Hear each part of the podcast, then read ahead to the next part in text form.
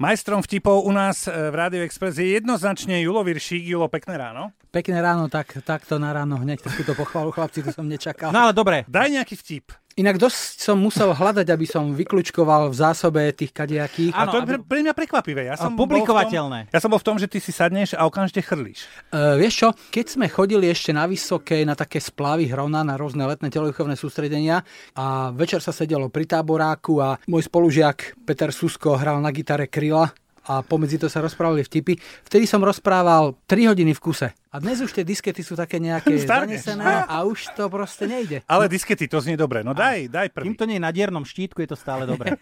Tak skúsim takýto. Žena škrabka muža po chrbte, tuli sa k nemu a hovorí mu Drahý, ja by som sa tak chcela milovať. On hovorí, bože, kde ti teraz niekoho zoženiem o pol tretej ráno? Dobre, dobre. A daj druhý hneď. Druhý by som dal, ak sú v manželstve problémy, väčšinou na to majú podiel obe strany. Ako manželka, tak aj svokra. Áno, áno, sme za.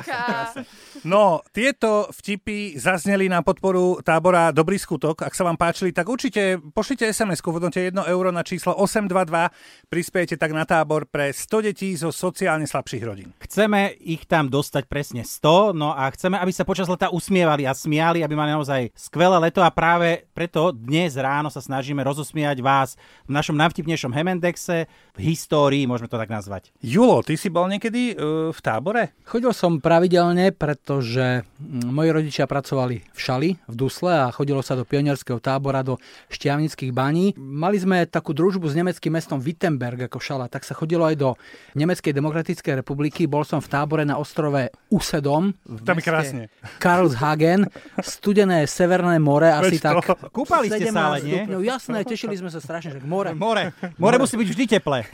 Čo Nemky? Eh, Nemky Guten Tag. Áno, prišlo k nejakým skúsenostiam, lebo tie nemecké dievčatá, neviem čím to bolo, ale oni vždycky boli také skúsenejšie. Určite. Tak no, ženy boli sú Nemky. Vždy, áno, boli Nemky, ale zase... Mal som pocit, že tam posielajú stále nejakú pedagogickú školu, ktorá chceli niečo vyučovať. A zase na druhej strane, povedzme si, Nemci, východní Nemci boli známi svojou kuchyňou. Áno, tak čerešňová polievka, to bol highlight, taká studená navyše. A keďže my sme chodili do Nemecka, tak Nemci chodili zase k nám do Šťavnických baní a tam e, som raz zahorel láskou k jednej nemeckej pionierke. A predstav si, že dodnes si pamätám jej meno. Povedz. Volala sa Zilke Bauer. To a- Mm. znie dobre. A môj kamarát Tibor Vrábel mal zase kamarátku, ktorá sa volá Beabel Šepke. Ah, To je ako z erotického filmu tie mená ináč. Zilke Bauer, Babel Šepke. dobre, dobre, Dobre, dobre. pre nás fajn. Daj nejaký bonusový ešte jeden na záver. Teraz ma napadol jeden, keď už sme pri tom Nemecku, tak e, po vojne príde babka na miestny národný výbor a hovorí, že chcela by tú podporu, čo dáva štát tým ľuďom, ktorí pomáhali v odboji rôznym partizánom a tak. Áno, áno. Pýtajú sa aj teda, dobre babka, no a čo ste robili? No ja som vozila im do hory potraviny a pomáhala som im. A čo vám partizáni na to povedali? Že danke schön. Babka, no ale to boli Nemci. No dobre, ale východní.